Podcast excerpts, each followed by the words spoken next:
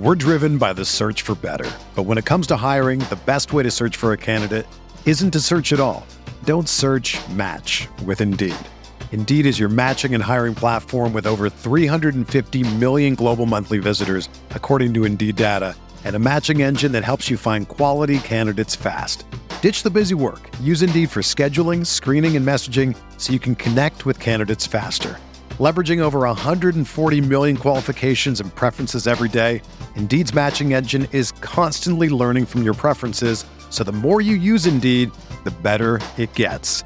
Join more than three point five million businesses worldwide that use Indeed to hire great talent fast. And listeners of this show will get a seventy-five dollars sponsored job credit to get your jobs more visibility at Indeed.com slash Blue Wire. Just go to Indeed.com slash Blue Wire right now and support our show by saying that you heard about Indeed on this podcast. That's Indeed.com slash Blue Wire. Terms and conditions apply. Need to hire? You need Indeed.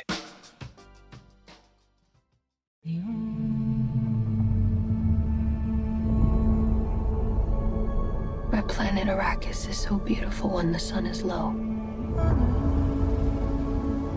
Rolling over the sands, you can see spice in the air. The outsiders ravage our lands in front of our eyes.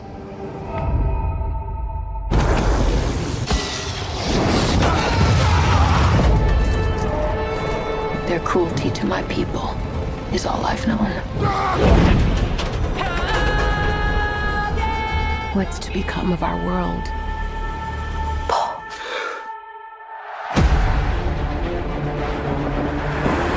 Boy. Hey, Duncan, can I trust you with something? Yes, always, you know that. I've been having dreams about a girl on Arrakis. I don't know what it means. Dreams make good stories. But everything important happens when we're awake. Look at you. Put on some muscle? I did? No. We are House Atreides. There is no call we do not answer. There is no faith that we betray. Smile, Gurney. I am smiling. The Emperor asks us to bring peace to Arrakis. House Atreides accepts. I know you. There's something awakening in my mind. You need to face your fears. Come with me.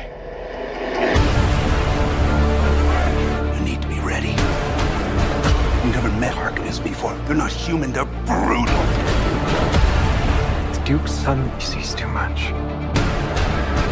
This is my Dune. Kill them all. God in heaven. Get everything with guns off the ground! Go!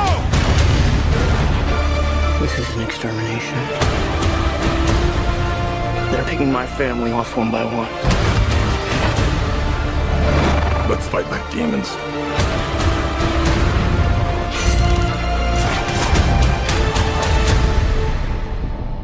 Dad, what if I'm not the future of House Atreides? A great man doesn't seek to lead.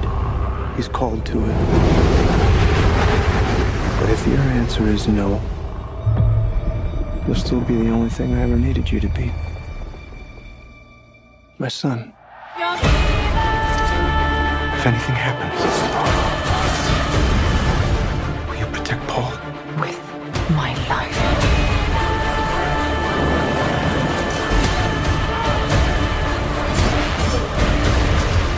Only together can we stand a chance.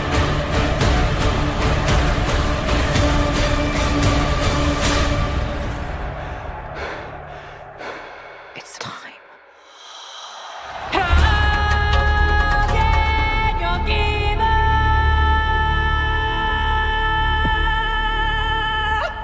For this bonus episode of Final Review, we are here to talk about Dune, the twenty twenty-one version of Dune, which is adapted from the nineteen sixty-five sci-fi novel of the same name by Frank Herbert, considered one of the greatest and most influential science fiction novels of all time. This is not a remake of the David Lynch film in nineteen eighty-four. However, there will be a lot of comps and many a review out there to how David Lynch did it and how this director, Denis Villeneuve, who you'll know from Sicario and Arrival and Blade Runner twenty forty-nine. It stars Timothée Chalamet, Zendaya, kinda, uh, Jason Momoa, Rebecca Ferguson, Oscar Isaac, Josh Brolin, Stellan Skarsgård, and many characters in costumes and makeup. I want you to go first on this, Oz. What was your thoughts on? Because I, I, I'm going to assume that I, I don't think we've talked about Dune yet, as far as the the original I P and what it means to you. I guess I'll ask you that first. Were you a fan of the book or the nineteen eighty-four film? And then as a result, what was your thoughts on seeing this movie, Dune twenty twenty-one? So I'm I'm not a hardcore fan of Dune. I've read the book. I read the book when I was probably a, a I don't know, ten or twelve years old, when, you know, I, I was turning to sci-fi in my youth. I, I read it then. I read some of those quite bad modern remakes, like after Frank Herbert died and the guy who wrote this, a bunch of Star Wars books, started writing Dune books with Frank Herbert's son. I read some of those. I've seen the Lynch movie, not recently, but I, I've seen the Lynch movie a number of times. I, I quite fondly remember Patrick Stewart in the in the Lynch movie.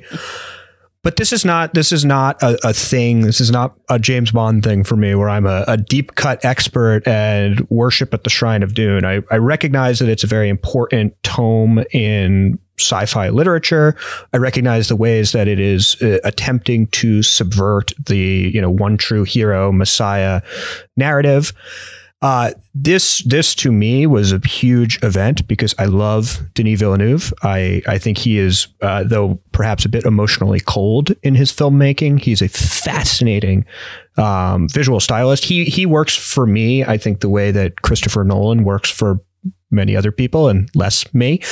Um, I, I think, I think he, he is wonderful. My, my reaction to the movie is a little bit complicated. Overall, I, I think it is one of the one of the great achievements of modern cinema as a world building exercise. I think it looks incredible. I think there's a, a tactile sense to the backgrounds, the ships, the costumes that we don't get anymore. I love the M C U, but everything in the M C U is is C G I gobbledygook. And here, everything feels so much more lived in. It feels more alive. It feels more thought through. And I, I I really appreciate that about it. But I'll say the first, it's a two and a half hour movie. The first hour or so felt like a Cliff Note Game of Thrones to me. It felt very rushed, an awful lot of exposition. Holy fuck. And I've read the book and seen the other movie. There are a lot of names and a lot of worlds and a lot of things. And it's all told in not all that compelling exposition. And you get, um, I think in the first ten minutes of Lord of the Rings, in the first ten minutes of Lord of the Rings, they have Cate Blanchett like read the history of Middle Earth, and everyone's like, "Oh boy, what did I just sign up for three hours of?" And then that stuff disappears, and you're like, "This movie is fucking great." Here, I felt like it took about an hour, and it's when the Javier Bardem character shows up for the first time in the movie where it clicked for me, and all of a sudden there was a little bit of humor, there was a little bit of life, and that for me is when it went from being this sort of austere museum piece to something where I was like, "I am in. This is great." How about yourself? What did you think? What's your relationship to the to the Dune cinematic universe? Okay, so here's what I'll say. Because I had no prior attachment to the original source material, I almost didn't know what movie I watched when I left the theater. And this score, my score was so much lower. Then I went home, did my research, did the did the wikis, did the plot synopses of both the book and excuse me, of, of the book and of the movie I just watched. And by the time I got done, I turned to my girlfriend and I was like, "Oh, that was a good movie. I would have loved to have watched that. I would have loved to watch this, what I just read," which lends me to think the book would actually be the way you take this in, or a well thought out miniseries would the way be the way you take this in. And as a result, I I leave kind of cold from this movie. While I I, I want to be more positive because the visuals in this movie are unreal, like the the. multiple attack scenes, every single scene in the desert with the sandworms, um, the actual um, uh, coup that happens in the middle of this movie when they come back and take over the the Arrakis plant where they've moved to. A lot of the performances are strong. And yet, yeah, I, I, I'm not going to lie. I dozed off a couple times in the first hour. And yet every time I woke up, I still had hours more to go, which is a frustrating thing to say about a movie of this scale, Oz. I, I honestly, I want to I want to crack back and defend it just instinctively, because I, it's become this sort of touch point of cinema in the theaters is is Dune. And I, I just, I I don't have it in me. I, I don't really disagree. I think some of the scenes, and look, you, you got to get buy-in in these goofy worlds. And the first time Stellan Skarsgård shows up in his fat suit, I was like, what the fuck is going on? And yeah. I, under, I know, I know what a Harkonnen is. Like, this is not a, a thing that's outside my experience. And I was just like, what the fuck? I, I thought, you know, p- part of it too, is that the folk, a lot of the actors, people who I like elsewhere, are kind of awkward in the opening scenes as well. Like, like I think Dave Bautista is a splendid little character actor. And I think he seems lost. I think his line readings are are are quite bad here, as opposed to Blade Runner twenty forty-nine, where he's in the opening scene there, and I think his scene is the best part of that entire movie. And I I just sort of struggled with that, and I, I didn't I didn't know what to make of it. And it, it seems like Dune exists in this weird place on the internet where you're either you either have to revere it as the savior of true cinema, or else you're you're somehow like apostatizing the the movie theater experience, apostatizing. And I just I I can't I can't come down there. I, I just it, if someone were like, I tried really hard and I just could not buy into this world, I think I I think I would get where they're coming from, because really for me it, it wasn't until there was a sense of humor for a moment that this thing that this thing perked up. And Javier Bardem shows up and starts starts delivering these line readings that are are totally different than everybody else, and makes the thing come alive. And it seems as though that like triggers Momoa to come alive. It makes Timmy be better and more emotional. You know, I'll say I to, to quibble again, and we should start saying some nice stuff about it um, as well. Again, but here's another visually stunning. That's the best thing I can say about it. Visually, one of the best things I've ever seen. Here, you know, here's another thing. I, one of the best things about these sort of big epics, and it's uh, people are comparing it to Star Wars, and people are comparing it to Lord of the Rings. Those are sort of the, the obvious lazy comps here. Lord of the Rings spends a hell of a lot more time on its characters' internal lives. You spend a long time learning about the Shire, not from voiceover, but from watching people interact in the Shire. You get a you get a perspective on Bag End and how the Bag Ends live life. You have Luke Skywalker complaining about going to Tashi Station to pick up some power converters. There's almost nothing in this movie, aside from one sort of intimate scene between Oscar Isaac and Rebecca Ferguson, that shows these characters have any internal life beyond what's required of them as plot device drivers. And there's a there's very little humanity in a way that reminds me of the last season or two of Game of Thrones, where it's action has to happen, action has to happen, action has to happen, action has to happen, and not enough time is spent on human moments. And there are some good scenes. There's a, a sand cave scene with Timmy and Rebecca Ferguson, which is quite lovely.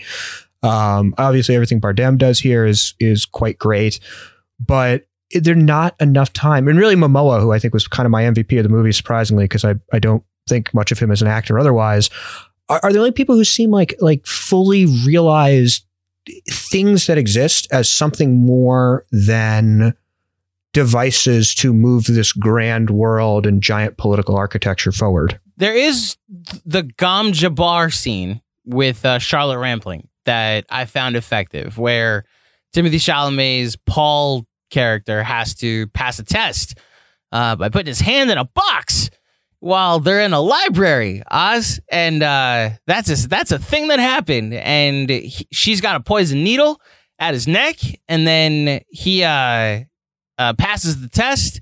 And that I found effective. It was like, oh, wow, that, I think I, I know what's happening at the moment. And yet the rest of the movie, um, yeah, I don't want to pre- be that guy that's like, this felt pretentious at times. Like this was an overindulgence of design and style over substance. But there's just like all of the flashbacks to him and Zendaya. I only know that there's oh, that. That's the other part. He's having visions, Tim, Timothée Chalamet's character, throughout the movie of what's going to happen in the future. He's having premonitions, and he's it's Zendaya in slow motion in the desert. And the only reason that means anything to me as somebody who has no idea about the source material is because it's Zendaya. Like, I know who that actress is. I don't know who this character is supposed to be, and she's barely in this movie. Yet somebody that's read the book will know that this is uh, Chani, a young Fremen woman, uh, and Paul's love interest. Yes, that is a thing that I wrote down, Oz. I-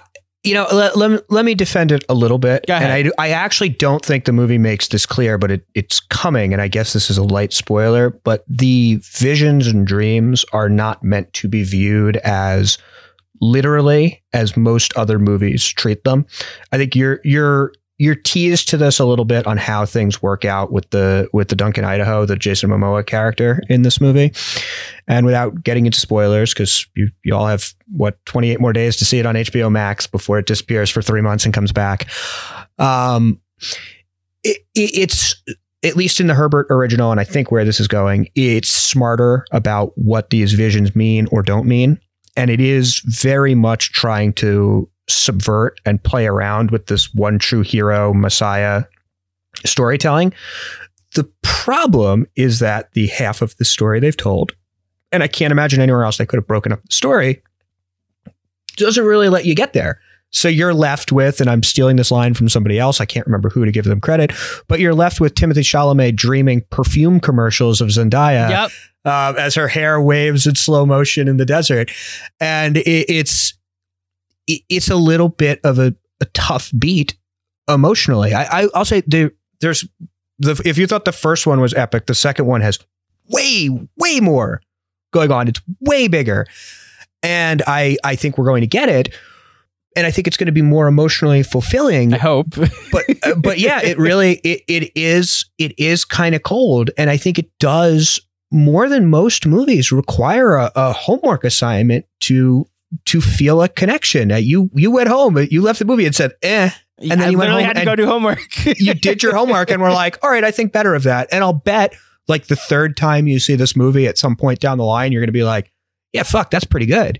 When it's already kind of, you know, incepted in your mind at that point. So this is where the added benefit of H B O Max actually helped, because I was able to then go back and look at some of the Stellan Skarsgård scenes and look at some of the interactions that Chalamet and Rebecca Ferguson have and the actual takeover that happens when the betrayal happens in the, the third, I guess the, the middle second act of this movie. This movie doesn't have three acts. It has like seven and they're all forty-five minutes long. Um, when all these things happen, you're able to just go through and pick up on some lines that you missed. Yeah, I mean, I, I came away thinking I'd rather read the book, which I don't know if that makes the story better, because I think the the meat is actually there. And I think because, like, I'm coming from a Lord of the Rings, Game of Thrones background, a world like that. But, like, if you only saw Infinity War and didn't see the rest of the M C U, there's clearly some holes in there that you're not going to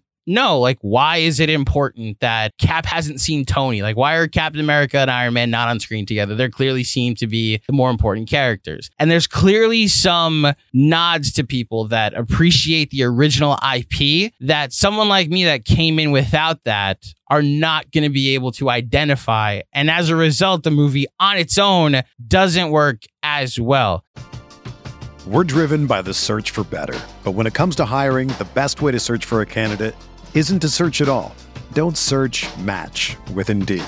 Indeed is your matching and hiring platform with over three hundred fifty million global monthly visitors, according to Indeed data, and a matching engine that helps you find quality candidates fast. Ditch the busy work. Use Indeed for scheduling, screening, and messaging so you can connect with candidates faster. Leveraging over one hundred forty million qualifications and preferences every day, Indeed's matching engine is constantly learning from your preferences. So the more you use Indeed, the better it gets.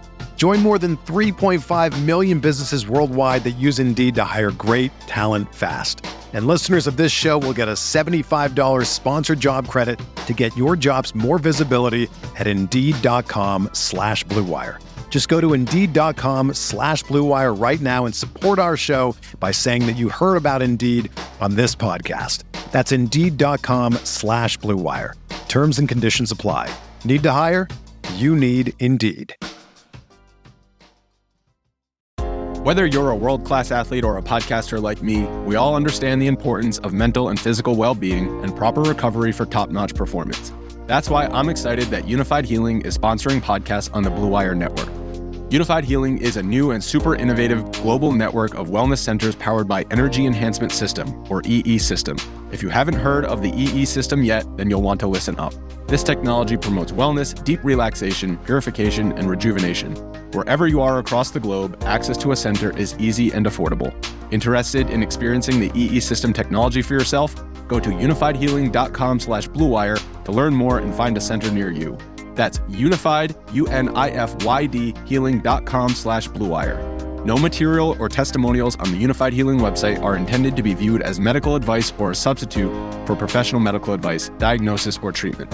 Always seek the advice of your physician or other qualified healthcare provider with any questions you may have regarding a medical condition or treatment and before undertaking a new healthcare regimen, including E E System. When you need mealtime inspiration, it's worth shopping Kroger, where you'll find over thirty thousand mouthwatering choices that excite your inner foodie. And no matter what tasty choice you make, you'll enjoy our everyday low prices, plus extra ways to save, like digital coupons worth over six hundred dollars each week. You can also save up to one dollar off per gallon at the pump with fuel points. More savings and more inspiring flavors make shopping Kroger worth it every time. Kroger, fresh for everyone. Fuel restrictions apply. I feel like I've been a little too negative, though, because I cannot stress this Me enough. Yeah. One of the more stunning visual movies. I like. I'm hesitant to say it because I love what Deakins does in twenty forty-nine, but there are shots in this movie I've just never seen before. And it's not even just like the production design of the ocean planet and then the sand planet. Like, even just like shots of them running toward the spacecraft carrier to get away. Like, even that is unreal. The visual effects of the sandworm, the the butthole worms, okay? We'll just call it like it is, okay? Those are pretty menacing when actually seen not in the trailer and established in the movie. Uh, yeah, this this movie is really, really pretty to look at, which I think for me, even as someone that was kind of bored, when I would wake up at times, I was like, yeah, that's That's a pretty impressive filmmaking, if anything, you know? Uh, yeah, you know, I'll say that the cast, I, I know I, I beat up on Batista a little bit, but in general, I think the cast is very strong and is selling the hell out of these lines. It's not, I don't blame Oscar Isaac that his character is a little staid here, because there is, you know, there's like a touching father-son moment tossed in that I think, I think works.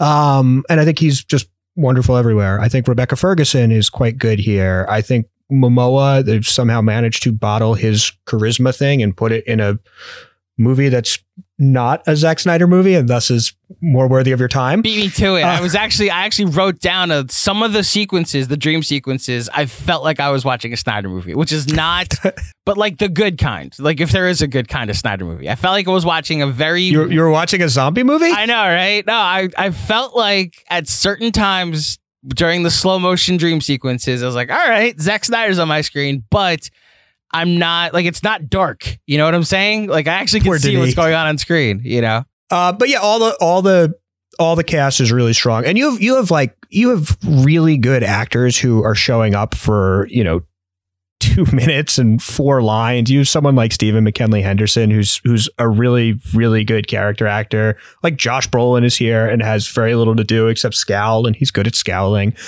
Um, I just and Charlotte Rampling, you mentioned in what is probably the best scene in the book and yes. the best scene in the Lynch movie and the best scene in this movie, um, also comes up for three minutes. I guess they're making a spin-off series about the Bene Gesserit. Sorry if I mispronounced that.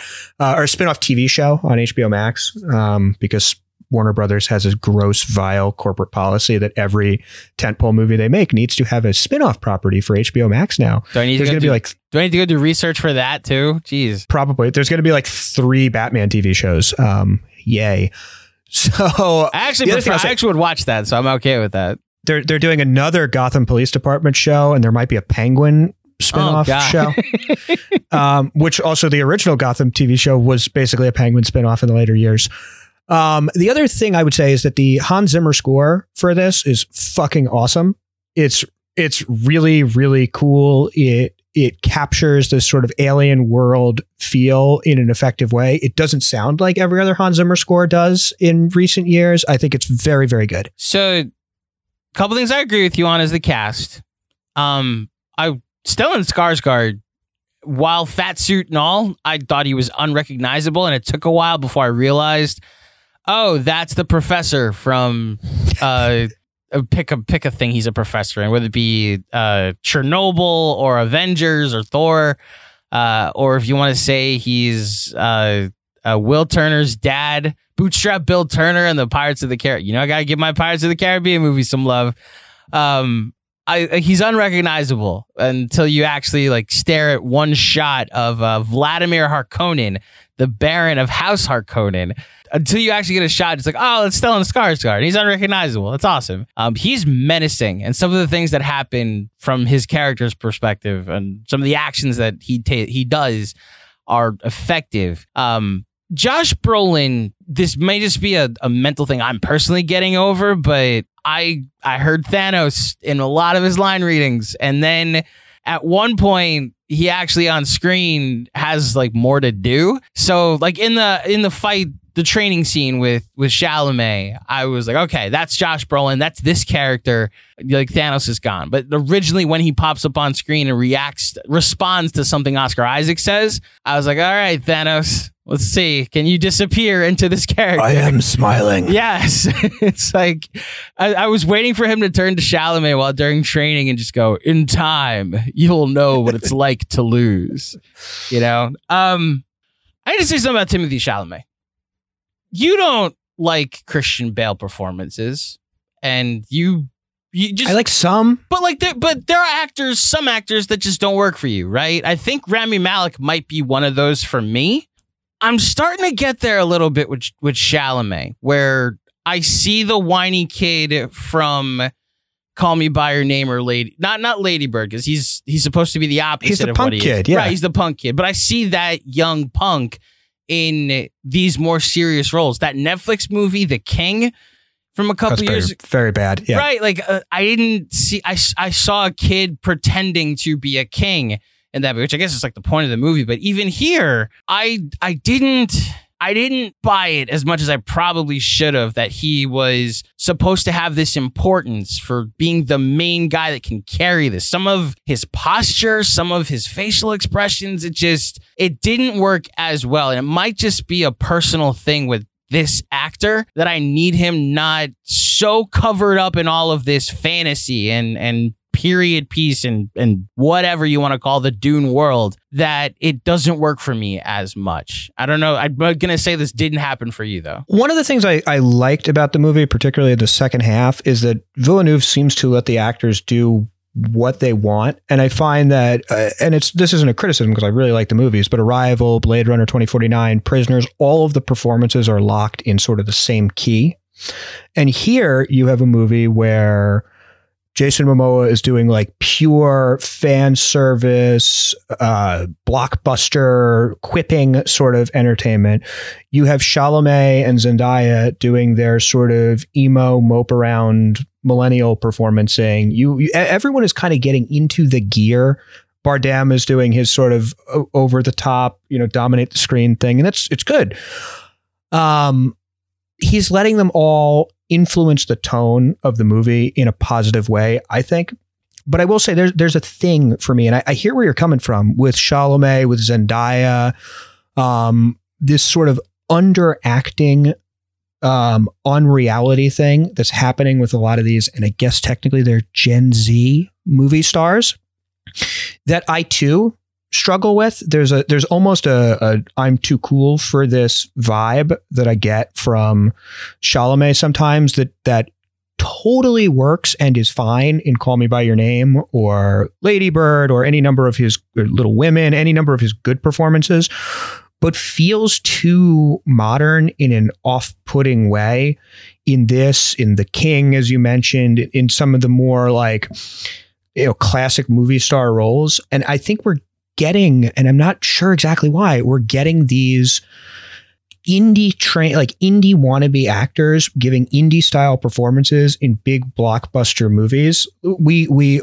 just recently recorded a bonus episode for The Last Duel. And part of the appeal of The Last Duel is seeing movie stars giving movie star performances in a big, epic one hundred million dollars movie. And I don't think Chalamet is capable of giving a movie star performance. Now, I'm not sure that Dune necessarily needs a movie star performance, but he's not doing a movie star performance here. It's very, it's very much a sort of emo A twenty-four inspired performance in a movie that might well have benefited from someone who's happy to go a little bit bigger. Which, look, in the A twenty-four world, this that type of character works, as you said. This, it felt like he needed to be a little more charismatic, and I just, I never felt like this is the guy that's going to be like the Luke Skywalker of this world, the Jon Snow that we're all attached to. And I, I just, it might just be something. I'm, I'm, I'm glad you see my what I'm where I'm coming from. But this is now like consecutive performances from him where it's like, yeah, I, I see the kid that's just riding bikes and like slouching in Call Me By Your Name. That's that's all I got from you, Chalamet. Um, Hans Zimmer's score is good. It did get a little Inception-y at time where I hear the same chord over and over again, especially in a two and a half hour movie. That da da da da da da. It's like, all right, we get it, Villeneuve. You really like this score. We get it. Um, okay, we should get to scores. Speaking of score, I'm uh. Did you like that transition? Or are you not looking I did. forward to it? No, okay. no, I, I, I, I'm cringing at having to put it. I, I'm, I'm increasingly heel turning on the the rubric of numbers and scores, because I think it, this is like a fourteen out of ten in my like lizard objective analysis of how a movie is made brain, and like a four out of ten in the storytelling emotional component. So I, I don't know. Let's call it a strong seven. Okay. So then I'll be the heel on this. Right now it's a five out of ten for me. I don't know if I'm ever going to watch this again, other than the night before I go see Dune two. I, I have no, I will say though, both my girlfriend and I are intrigued by the book. So maybe once I get the book, dive into it, I have the way that these movies, the, as long as this movie took, maybe I have three years before the second one comes out. So knowing that, I have time, but there's, it felt like a chore to sit through that. I think now that I have the visuals in my head from watching the movie, the book might fill in more of the gaps from a storytelling, storytelling and a world building perspective that the book, that the movie didn't, that I can get there. You know, I don't have to like with like with Harry Potter, all the world building that is goes on in the books. You know, it complements the movies well, but you could watch the movies alone and be fine. Whereas with Dune, I really think you need to have an appreciation and attachment to the source material in order to appreciate it, which is unfortunate. Um, okay, I think, do, is there anything else we need to add from Dune? Uh, anything else you want to say before we get out of here? Strangely, no. Usually, are usually you, I have... Are I, you one hundred percent we're getting a Dune two? I would, I would... Well, let me say this. Movies are announced that don't happen all the time. Like, this, I, I don't know why this is coming up in my mind, but the Barbie movie is evidently actually happening now with, okay. with Margot Robbie and Ryan Gosling, and Noah Baumbach and Greta Gerwig are writing it, and yeah. Greta Gerwig is directing it. They've they've turned it into a Criterion Collection movie, but um, that thing has gone through like nine different versions before it actually happened, and they first announced it. There was an Amy Schumer version and an Anne Hathaway version. It's a long-winded way of saying I think we're one hundred percent getting a formal announcement of a new Dune movie on Monday morning when the box office re- receipts come in, because it's done fairly well. And I think it will happen, but I would bet either of my children, um, especially the one that I'm more annoyed at right now, that we get an announcement in the next couple of days. Does it actually happen? I'd say about seventy-five percent chance it happens. That's fair. Okay, that'll do it for our review of Dune. If you dug this episode, please head over to iTunes and drop a five-star rating and a review. Really helps the show. Really appreciate it. If you're going to see Dune, this will be my last recommendation. Please see it on the biggest screen possible. Don't just go see it on H B O Max. I didn't even love the movie, and I still walked away very visually stimulated by what was going on in IMAX. So that is my final recommendation here for the pod. As always, thank you for listening. Stay safe out there, and tune in next time for another final review.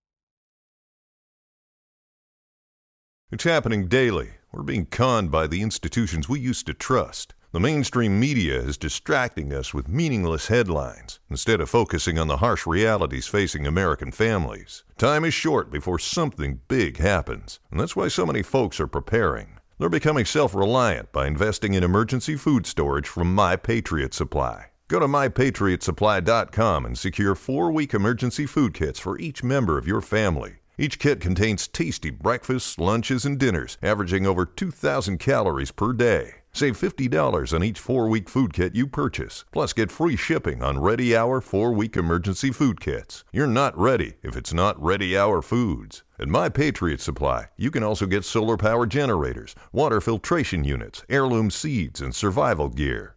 Order by three p.m., and your unmarked boxes ship the same day. Shop my patriot supply dot com today. my patriot supply dot com.